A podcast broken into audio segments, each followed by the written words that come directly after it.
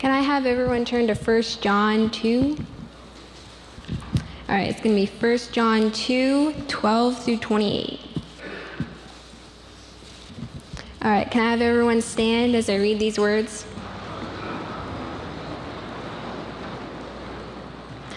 I am writing to you, dear children, because your sins have been forgiven on account of his name. I am writing to you, fathers, because you know him who is from the beginning. I am writing to you, young men, because you have overcome the evil one. I am writing to you, dear children, because you know the Father. I am writing to you, fathers, because you know him who is from the beginning. I write to you, young men, because you are strong, and the word of God lives in you, and you have overcome the evil one. Do not love the world or anything that is in the world. If anyone loves the world, the love of the Father is not in them. For everything in the world, the lust of the flesh, the lust of the eyes, and the pride of life, comes not from the Father, but instead from the world. The Father, the world is, and its desires pass away, but whoever does the will of the Lord will live forever. Dear children, this is the last hour. And as you have heard from the Antichrist is coming, even now many Antichrists have come. This is how we know this is the last hour. They went out from us, but they did not really belong to us, for they had belonged to us. Would they have remained with us? But their going showed that none of them had belonged to us. You have an anointing from the Holy One, and all of you know the truth. I do not write to you because you do not know the truth, but because you do know it and because no lie comes from the truth. Who is the liar? It is whoever denies that Jesus is the Christ. Such a person is the Antichrist, denying the Father and the Son. No one who denies the Father has the Son. No one who denies the Father, the Son has the Father. Whoever acknowledges the Son has the Father also. As for you, see that what you have heard from the beginning remains in you. If it does, you also remain in the Son and in the Father. This is what he promised us eternal life. I am writing these to you about those who are trying to lead you astray. As for you, the anointing one you received from him remains in you, but you do not need anyone to teach you. As, but as his anointing teaches you about all things, and is that anointing is real, not counterfeit just as it is taught you. Remain in him. And now, dear children, continue in him, so that when he appears, he may be confident and unashamed before him at his coming. You may be seated.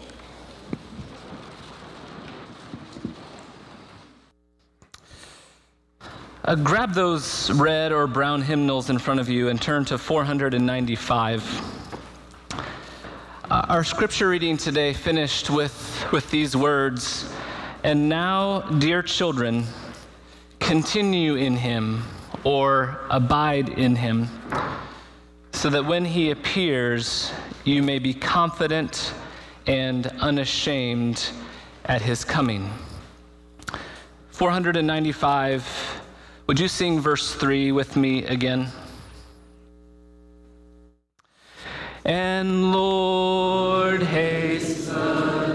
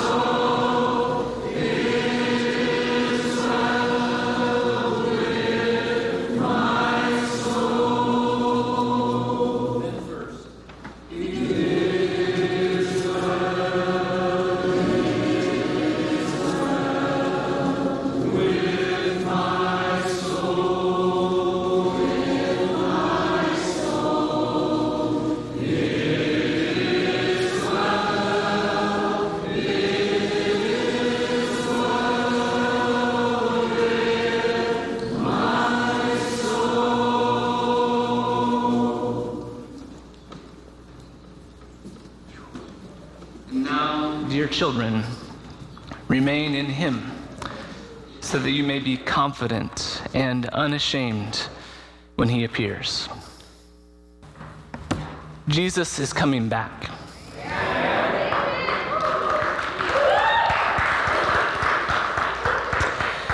And we are called to abide in him until then.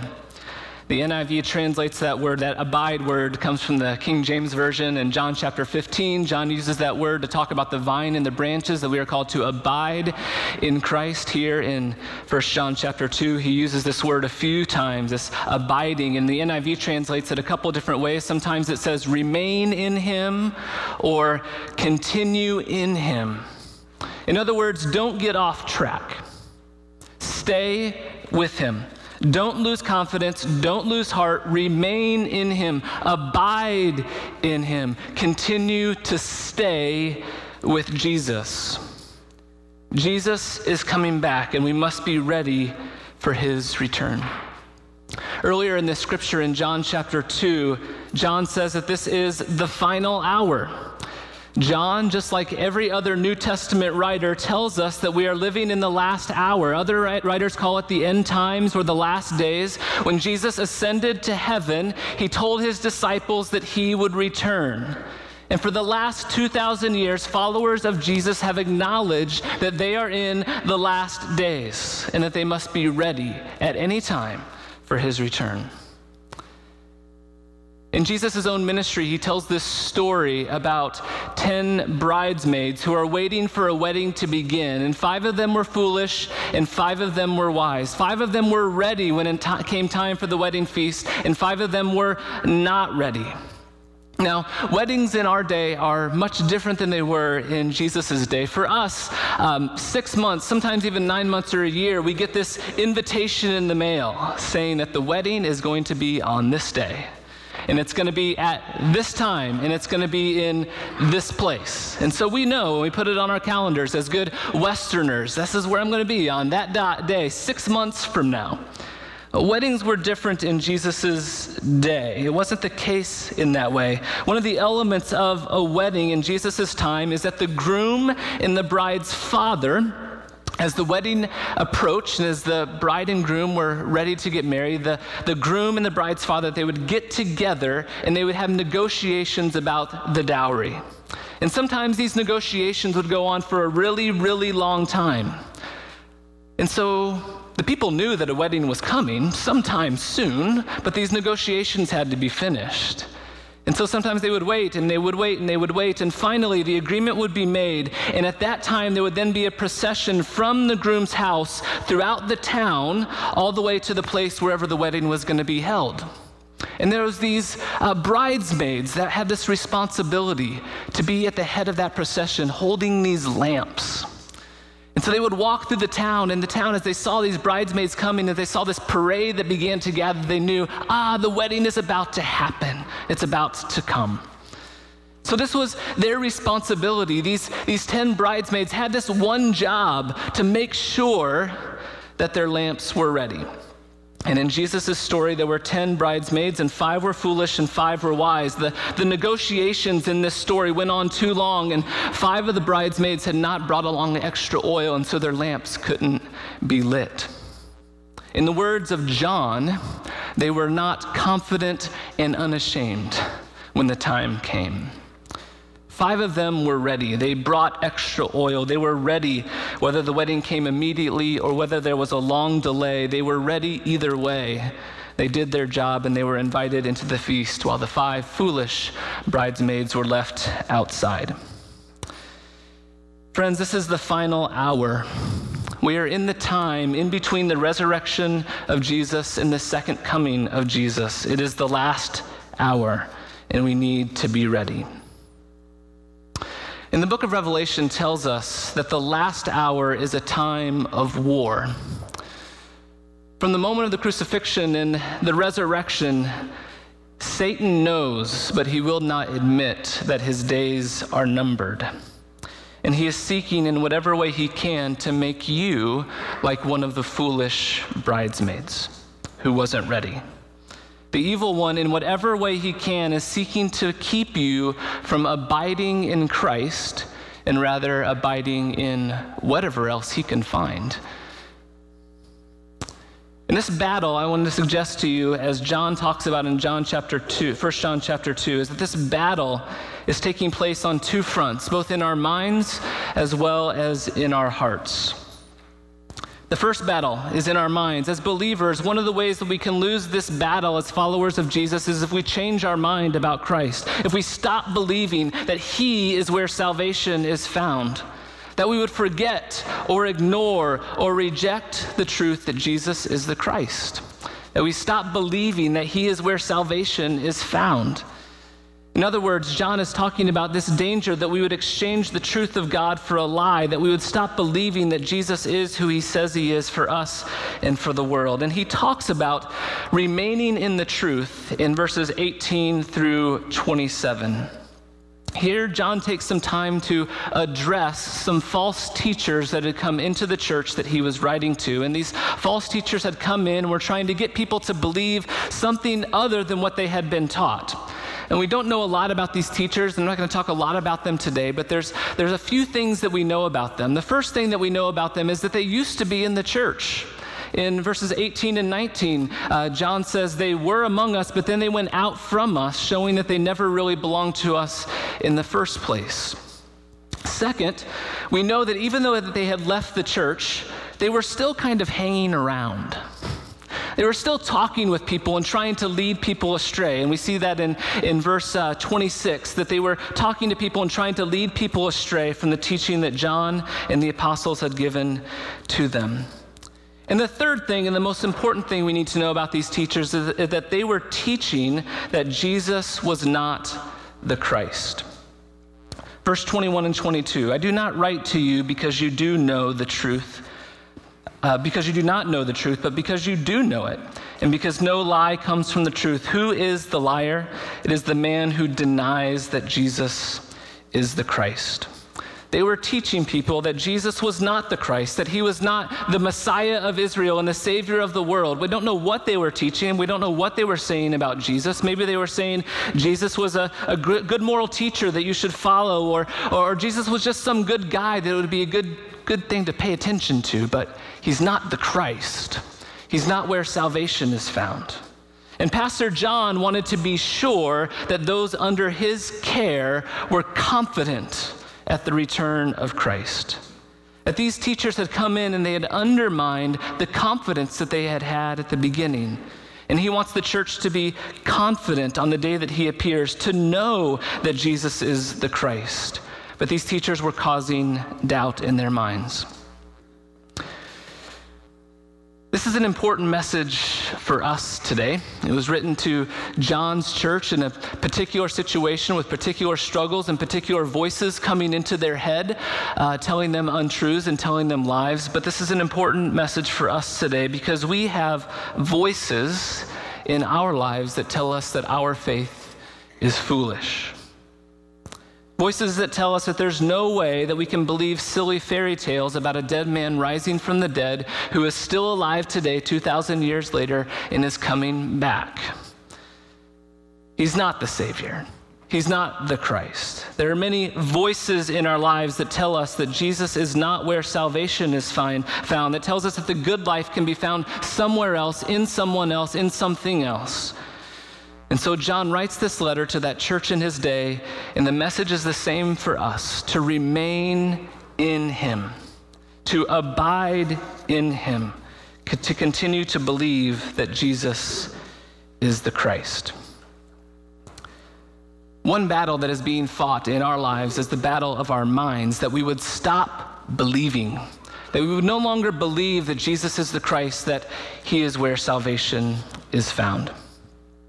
There's another battle that's taking place, and I want to spend a bit more time on this this morning because I think it's more subtle, and I think it's often more difficult for us to discern.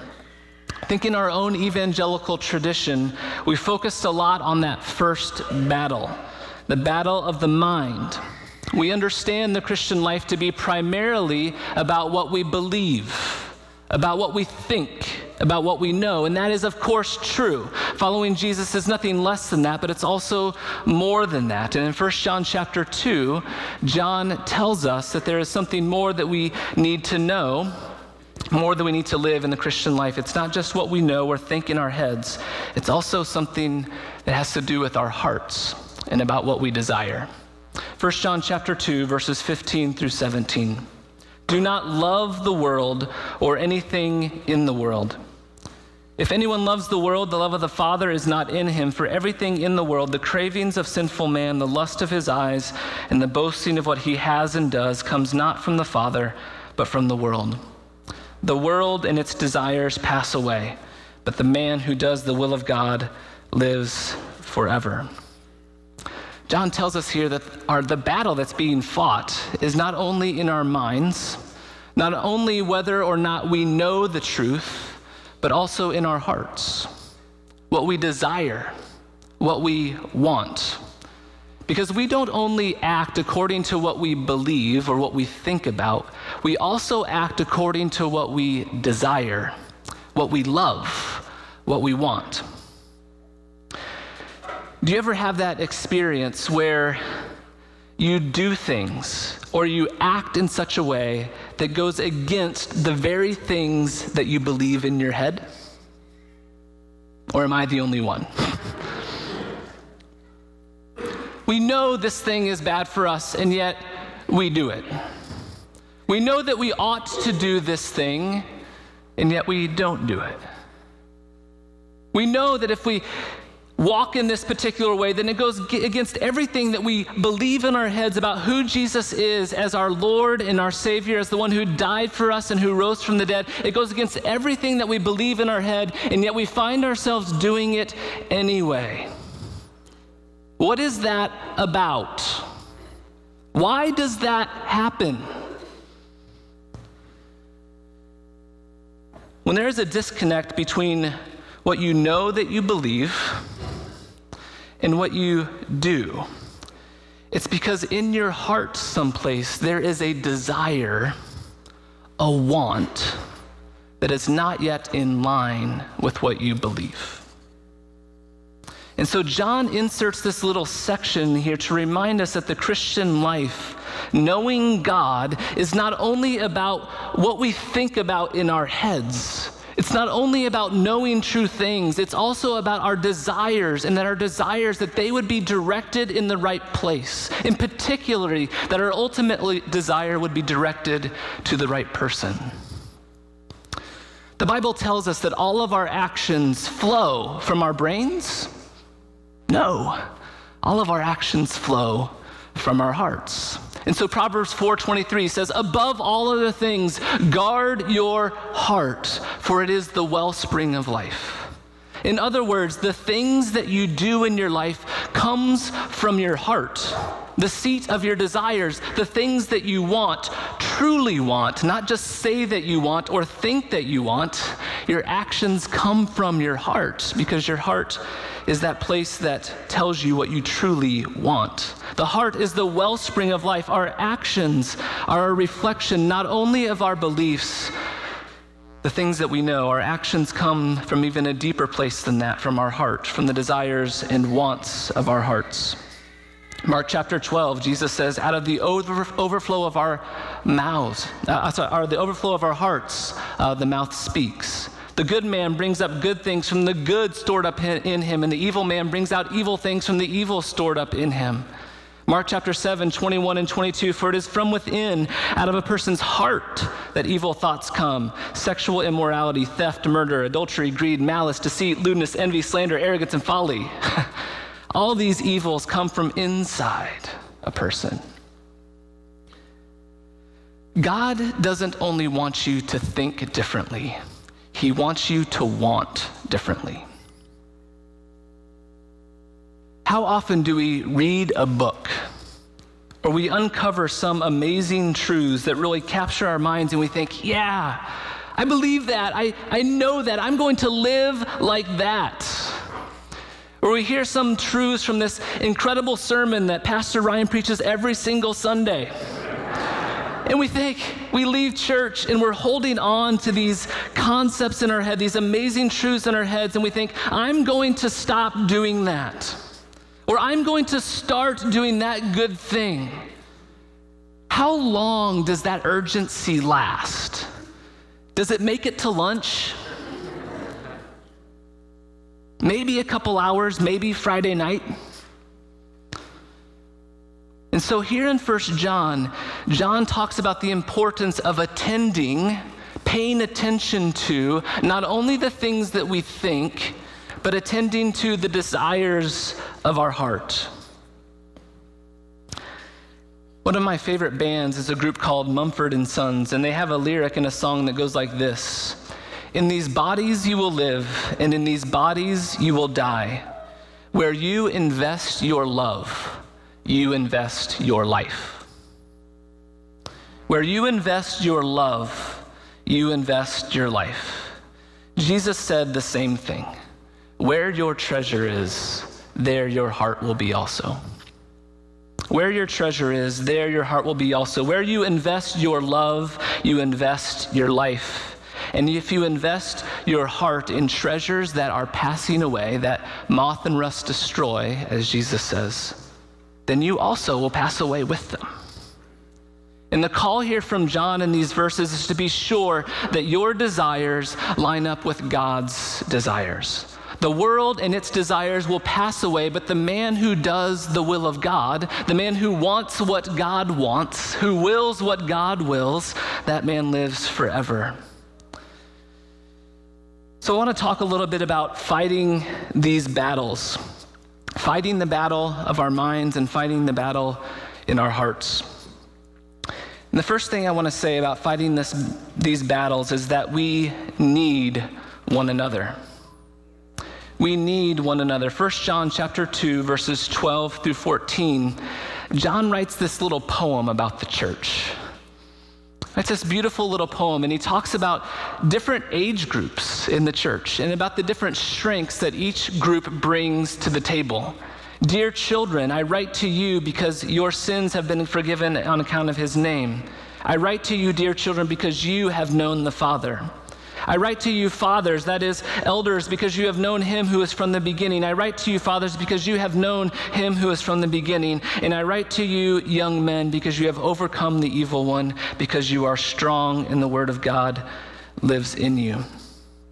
John describes these three different groups of people the children, the young men and the fathers. And ladies, don't worry, you are included here. The, the women listening to and reading John's early letter would not have been offended by gender exclusive language. They would have known that they are included in this. There are three groups of people the children, the young men and women, and the elderly men and women.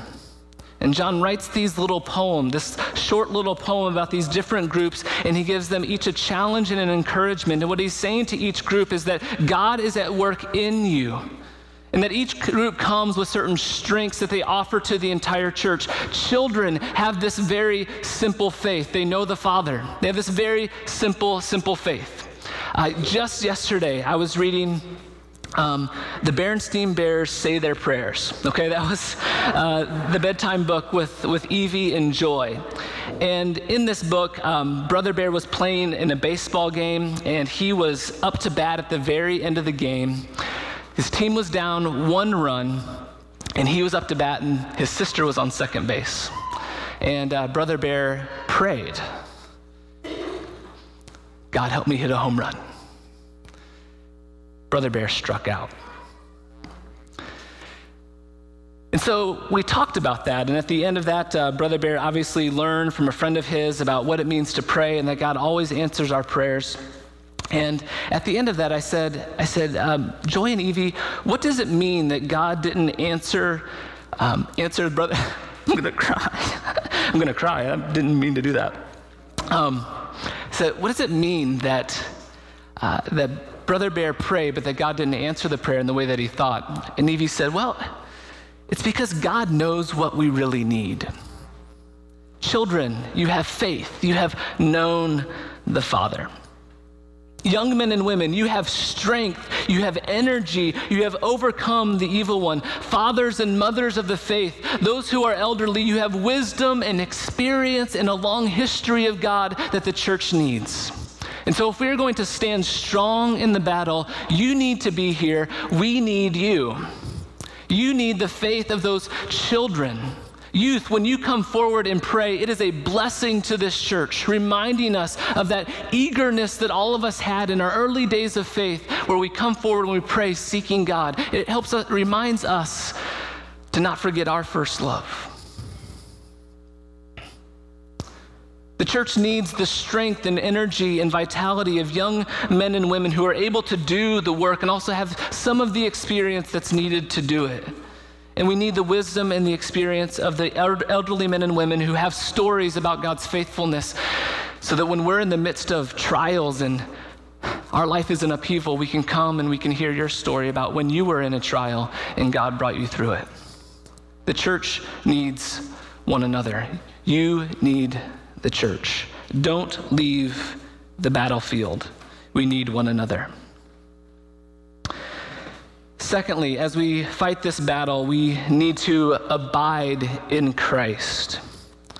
We remain in Christ. We continue in Christ every day. We seek every single moment to abide in Him, to be with Him, to stay with Him. We abide in Christ. What does it mean to abide in something? You can abide in anything.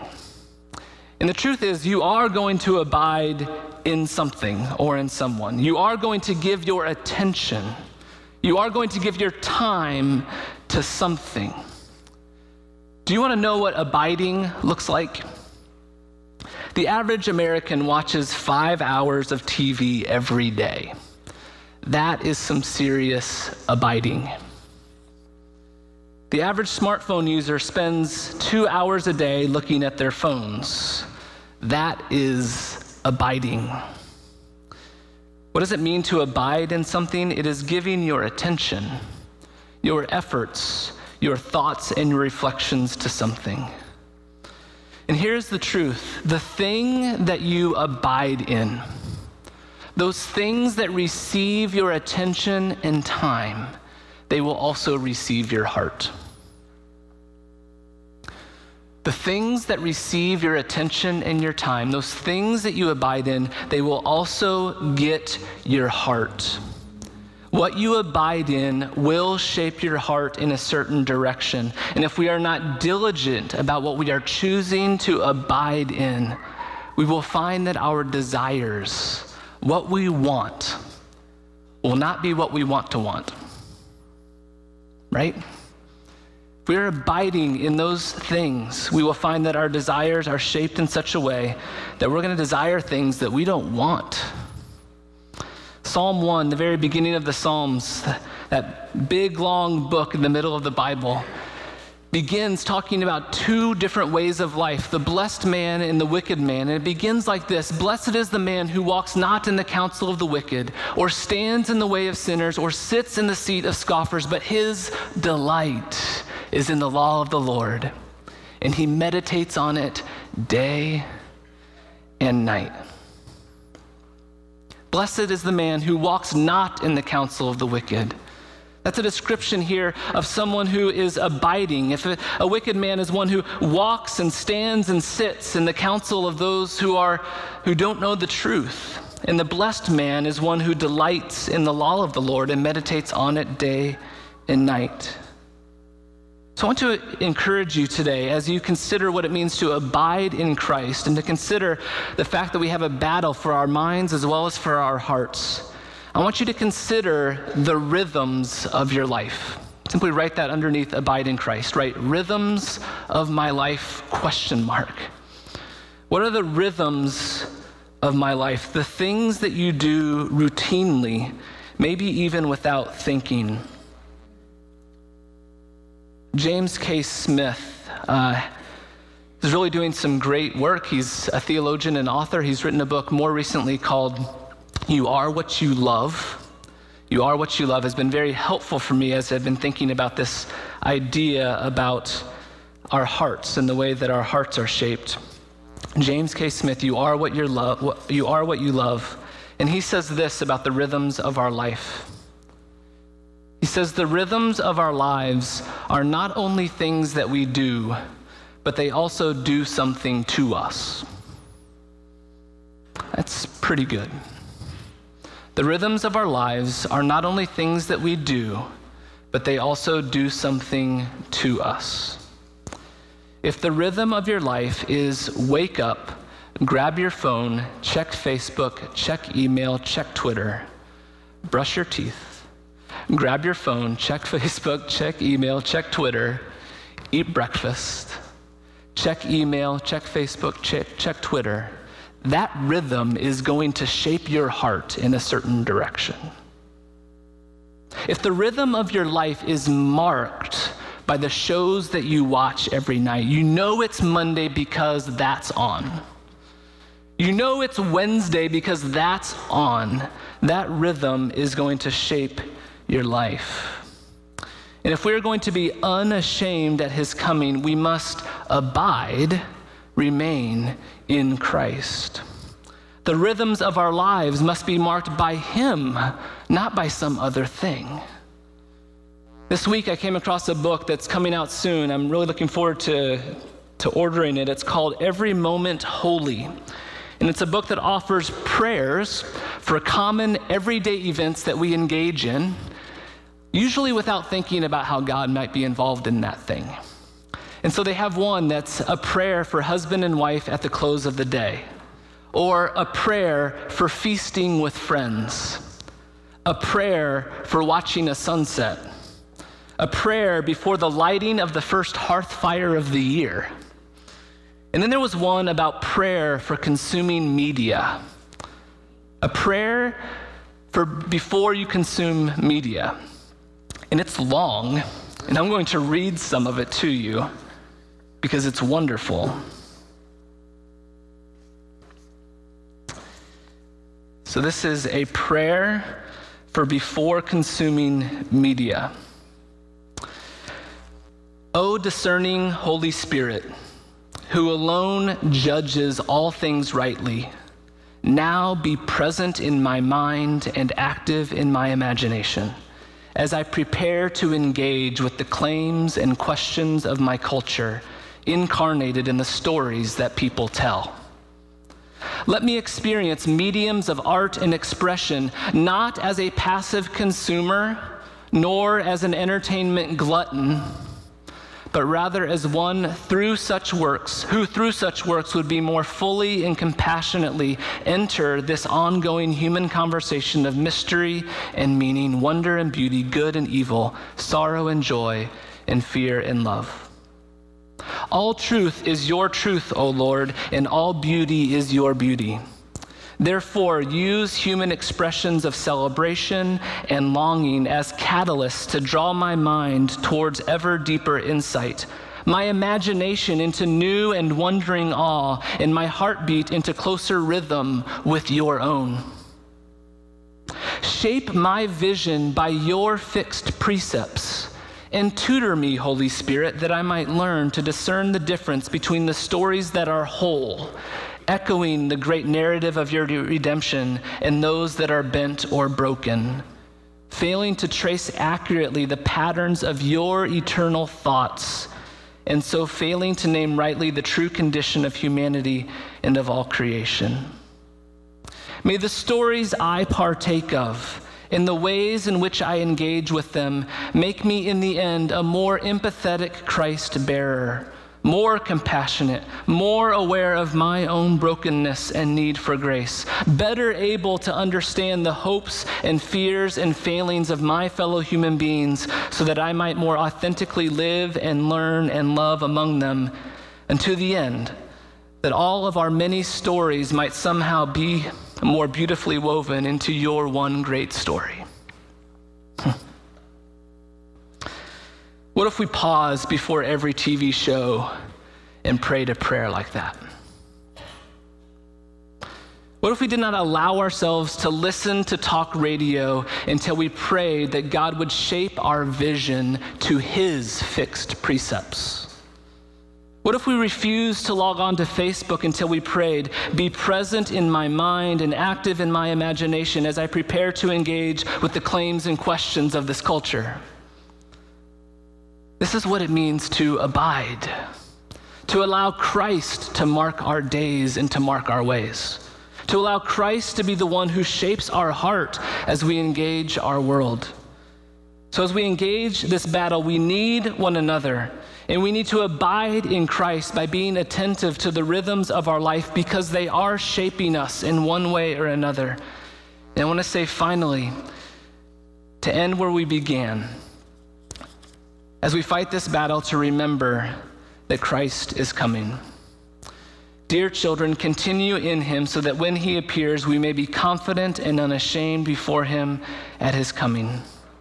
Our Lord is returning. This is the last hour. He is coming to bring his justice and his reign more fully and completely in our world, and not only in our world generally, but in your particular life. Are you ready? Are you praying for it? Is this readiness for Christ's arrival, does it move you? Is a movie to be prepared and to give care and attention to your life, like the five wise bridesmaids who are ready when the time of the wedding feast? Are you maintaining the oil in the lamp by your own daily attentiveness to pursuing truth and also being attentive to the desires of your hearts and asking whether those desires are leading you toward Him or toward something else?